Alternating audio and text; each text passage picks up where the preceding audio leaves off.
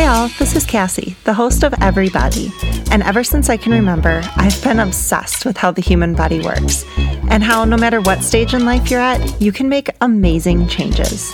Together, we're going to deep dive into topics like disease, nutrition, mental health, and more, all with a focus on how we can take steps toward living healthier, happier lives. Hello, and what is up, everyone? Welcome back to part two of our motivation episode. This little bonus part I decided to add in this week. I figured why not just go for all of it and forget about waiting till next week to continue this topic. So the questions that I'm going to answer from this topic right now actually came from the Facebook community that I'm running. So it's called the Everybody Community, and I will link it in the show notes. So you are welcome to head over there and join. It's public, it's free to anyone that wants to connect on a closer level. I throw some health and fitness stuff in there. We have fun, but that's also where I'm going to be throwing some surveys and questions out about topics for the podcast when I feel like I need a little extra input from you guys. So feel free to head on over there after the show and give it a join. Now, what we're going to do is we are going to just go through some questions and or barriers that were brought to my attention from listeners about their motivation. And I'm going to give you a little bit of my 2 cents on what I would tell a client if I were sitting in a meeting with a client and they said, yeah, but this is happening. So first one is, not being able to stay motivated because you're not seeing changes or progress as quick as you'd like with a new, nutrition program, exercise program, something like that. So first, what I would tell you is if you said, well, my barrier is I'm just not seeing progress, and so it makes me want to quit. First, check your expectations. Do some research. Do you really know how long it should take for you to see progress based on the program that you're doing? Do you know how long it takes to build muscle? Do you even know if you're progressing? Did you take pictures? Did you measure your weight, your body fat percentage, circumference measurements, right? How do you really know if you've made progress or not? So that is step one. If you haven't done those first things, that's what you need to do. Take your weight, take some pictures, take some circumference, take your body fat measurements. Now, when you're first starting a new fitness program or exercise program, it can kind of go one or two ways.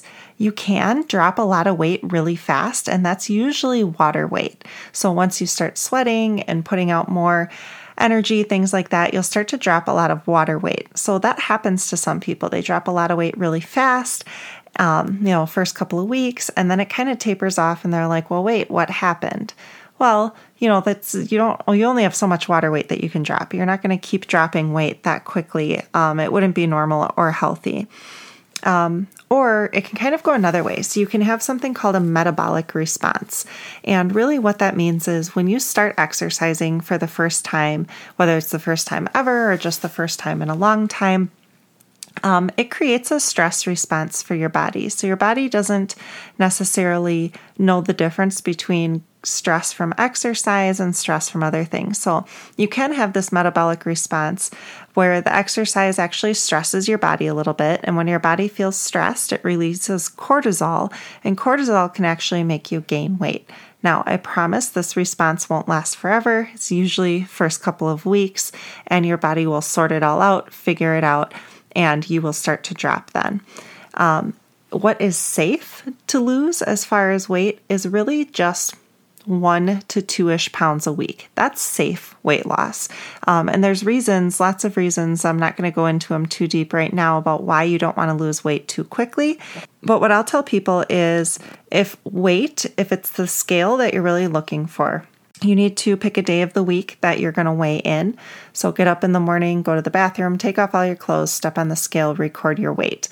And after recording your weight for several weeks, not necessarily paying attention to the week-to-week number, but looking at week number 1, week number 6, week number 12, things like that. Is it going in a downward motion? If so, you're doing the right things. You can't expect to see huge weight drop every single week. And then something else to pay attention to is something called non-scale victories. Non-scale victories is anything that you have noticed improving that has nothing to do with the scale. So are your clothes fitting better? Do you have more energy? Were you able to get up the stairs without huffing and puffing? Are you picking up heavier weights? Are you going through longer workouts or the same workout and not getting as tired? You know, all those non-scale victories are way more important than a number on a scale. So what I would say is to start with making sure that you have the correct expectations. You're doing your research or you're reaching out to someone that knows more than you about it and asking, how long will this take? And then getting some initial measurements. So I actually had a client at the gym the other day saying, how long will it take until I start seeing results? And I said, what do you mean? Because in my mind, I think she looks fantastic compared to the first day that we met. And she said, well, I don't feel like I'm getting as toned as I would like to or I would have expected. And I said, well, how do you know you're not? And she kind of looked at me. I said, did you take pictures? Did you hop on a scale? Did you take circumference measurements? Anything the first day that you started? And she said, no. And I said, well, there's your problem, because I think you have made progress and you haven't seen it. So sometimes we don't give ourselves enough credit either. So you need to be able to measure these things so you actually know if you're making progress or not. But I promise you that if you stick with something, you will see progress, but it doesn't happen overnight. Usually I will tell my clients, really, you have to do something continuously for somewhere between 3 and 6 months to really take an accurate assessment of what's been going on. So if you're going to commit to a new fitness program, a new exercise program, a new nutrition program, you're in it for the long run. If you really want to see results, that 3 to 6 months is really that initial time where you're going to take a look back and say, okay, in the last 3 months, in the last 6 months, what's changed? Next question is getting bored. So the barrier is I get bored and I lose my motivation. So what I would say, if you're someone who you feel like you get bored easily with exercise or fitness or nutrition, is first taking an assessment of what keeps you interested. What makes you not bored, right? Because what you choose to do isn't as important as actually doing it. So you need to find something that you actually like to do. So for people that feel like they get bored quickly with an exercise program, what I would say to them is, if you're a gym goer, you need to find a gym that has a lot of complementary classes. So I'm a personal trainer at the Wisconsin Athletic Club. We have a ton of complementary classes, which means they're included in your membership and you can go to as many as you would like. So if you're someone who gets bored easily, making sure you've got access to a bunch of different classes. If you're a gym goer, if you're a workout at home type of person, getting access to a fitness platform that's virtual, that has a whole bunch of options for you as well. But I would also say, you know, can you take a self-assessment of what you call getting bored? And are you getting bored, or are you losing motivation because you have some extrinsic type of motivations and you haven't really found your why yet? Because what I'll tell you is, if you have a really deep connection to why you're doing something, you won't necessarily have to worry too much about boredom. But if it's more just like, yeah, you know, I get sick of lifting weights and then I want to run and then I get sick of running and I'd rather go back to lifting weights, that's fine. It really is totally fine.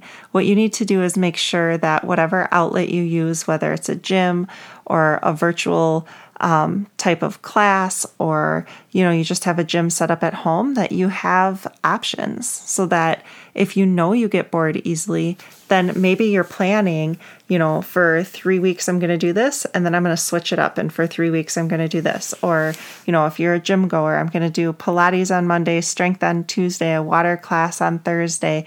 You know, you've got that planned out. So you're prepared for when you start to get bored, you're ready to switch that plan up right away. Next is, how do you stay motivated or get motivated when you're returning from an injury or a surgery? And this is really, really actually very interesting. So usually it goes one of two ways. Someone's recovering from an injury or a surgery and they do too much too fast because they just cannot wait to get back. Or they're at such a lower level than they used to be and or are fearful of movement at this point, and they don't want to do anything at all. So what I would say is if you are coming back from an injury or a surgery and number one, you're fearful of movement, that's where you definitely need to make sure that you are working with, first of all, a physical therapist, and make sure you finish all your physical therapy. And then you get in touch with a personal trainer or a coach or someone that can help guide you back to exercise, because sometimes it's going to take someone extra to make sure that you're pushing yourself enough, but safely. Now, you need to reframe your expectations of yourself. When you're coming back from an injury or a surgery, your brain still has that picture of you pre-surgery, pre-injury. And you're coming back and you'll probably find that you're not able to do as much or the same things as you were before having surgery, which makes total sense, right? So what you need to do is, number one, reframe your expectations. So when you are setting your goals and setting up your plan for how you are going to return to exercise or sport after an injury, you need to take that plan in a way that is not the same as you would have pre-injury. So, for example, I had a knee surgery a few years back, and when I first came back, I was really frustrated. Like, I could barely bend my knee to get around on the bike. I was having trouble, a lot of pain, and instead of me continuing to push and say like, oh, I'm just going to squat through this or whatever, I took myself into the pool and I thought, if I can start lunging and squatting and running in the water, eventually I can take it to land. And that's what I did. But if you're coming back from an injury or surgery, you must do your physical therapy first. If you're done with your physical therapy, get in touch with a personal trainer or a coach or something like that, someone that can help guide you back into your sport or activity safely and with confidence, because that is super important.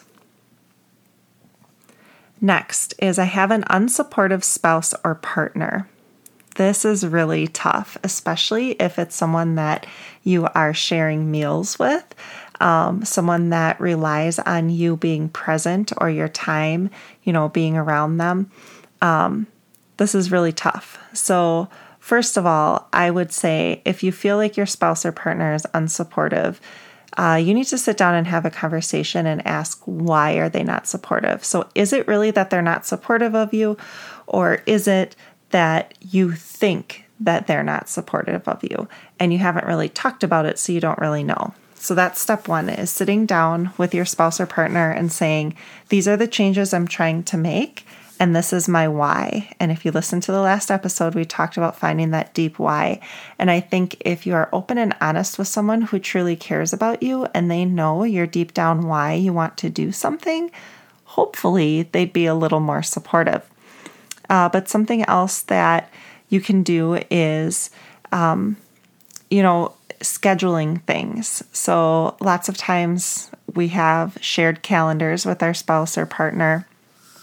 And in the calendar, we mark off things like doctor appointments, work meetings, non-negotiables, things that I have to be at, that when I'm there, I need you home with the kids or whatever. And use that to schedule your exercise time. If you put it in the calendar, it shouldn't matter where you're going or what you're doing. Your exercise time is just as important as a doctor's appointment, because it's going to avoid you needing to go see the doctor. But finding a way to still block out your time.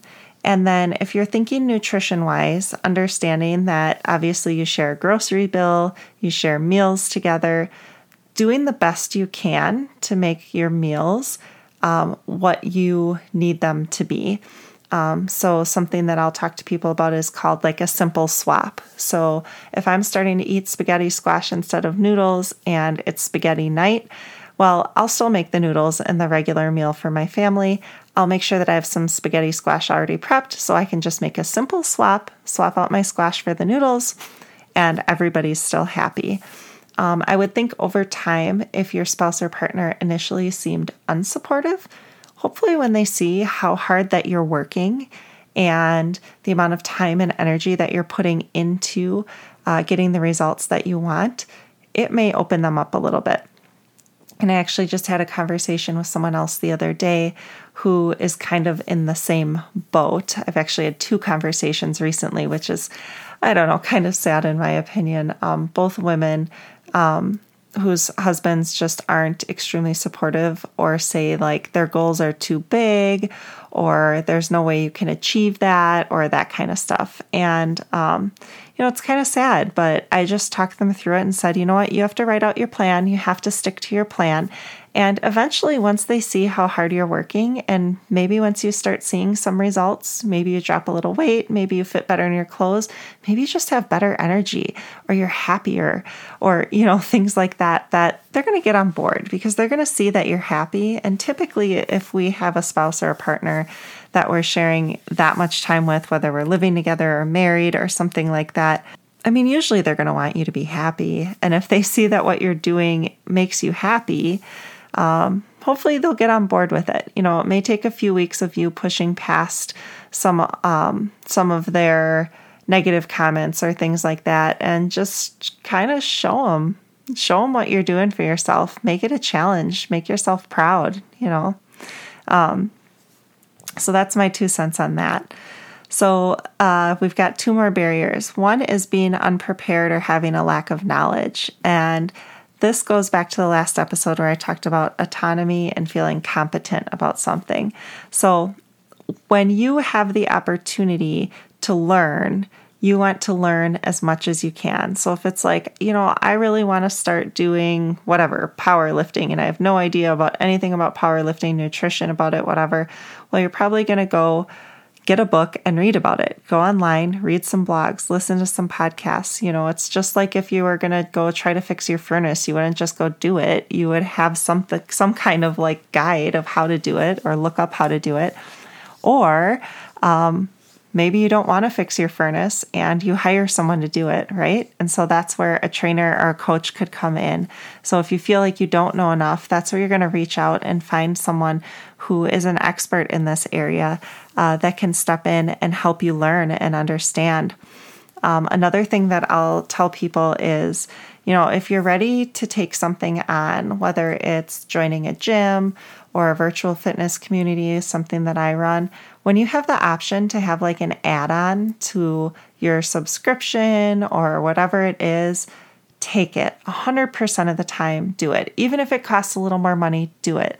So, you know, I'll give you two examples. One, in my virtual fitness community, you can sign up to just get fitness, or you can sign up with a program that's just a tad more expensive, but you get all the fitness programs, all the nutrition programs, samples of supplements, things like that. And it's like, well, just for a little bit more, you could get so much more knowledge and try new things and learn so much more.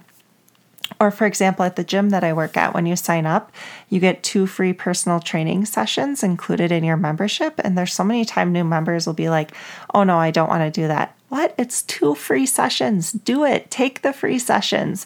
Take whatever it is that's offered at you. Because if you feel unprepared, if you feel not competent, if you feel like you need the help, just take it. Even if it's a few extra dollars, take it. You know, in the long run, it's going to pay off for you to build your competence and be able to continue your journey independently with some autonomy, some competence, feeling so good about yourself. It's totally worth it to put in the extra few dollars or the extra few hours or whatever it is in the long run to make you more successful. Last barrier, and this one we could talk about for hours, but we won't, is staying motivated when I'm eating out or going to a social activity. With COVID right now, I know there's a lot of us that aren't doing things like this, but you know, once we start getting back out into the world again, or maybe you're getting, you know, you've got people in your bubble, you're going over to their house for dinner, something like that. You know, you have to really be prepared. And preparation is key in situations like this. So what I'll say is plan ahead.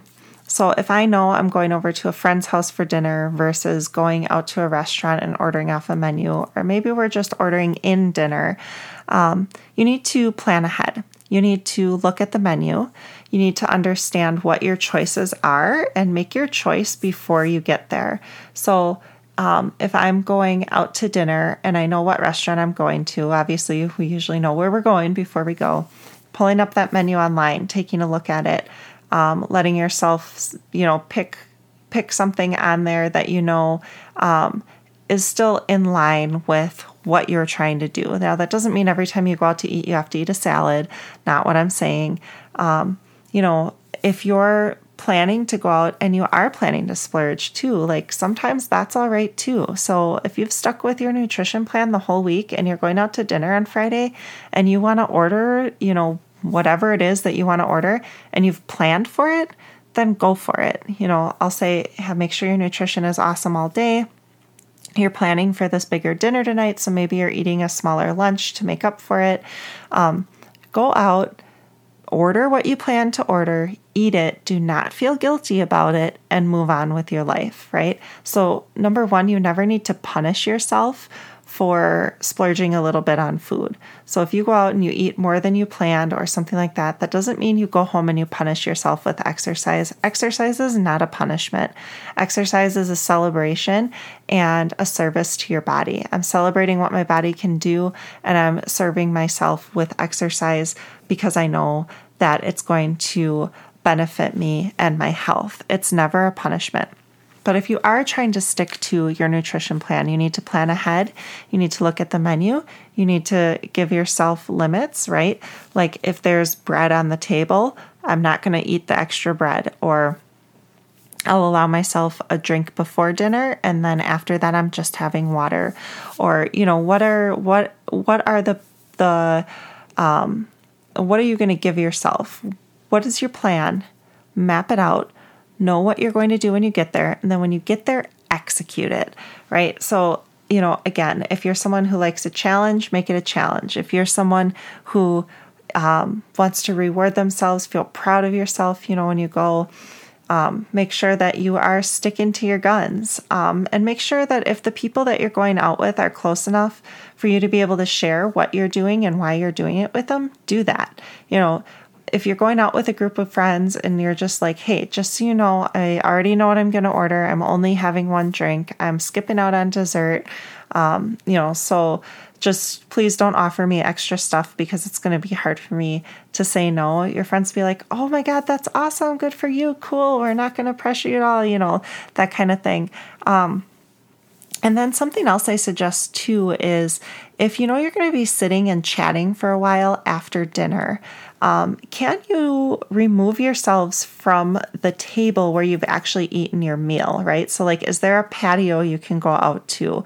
Or could you guys, take your stuff and go on a walk after dinner or something like that? So instead of continuing to sit at the table with all the food that's still sitting there that's not eaten, can you get up and remove yourselves from there and go hang out somewhere else, or maybe you just bring your glass of water or your drink with you, and then you don't have all that food tempting you either. So, that's kind of my two cents. Going out can go one of two ways. It's either, you're going to splurge and you're still going to plan that splurge by looking at the menu and then making sure you feel no guilt about it, going out, enjoying it and being done, or giving yourself limits and saying, this is what I'm ordering, this is what I'm eating, maybe sharing that with the people that you're going with so that you don't feel pressured when you get there. And then after dinner, if you can remove yourselves from the table to a different location where there isn't still food sitting in front of you or the waiter continuing to come back and ask if you'd like dessert or things like that. So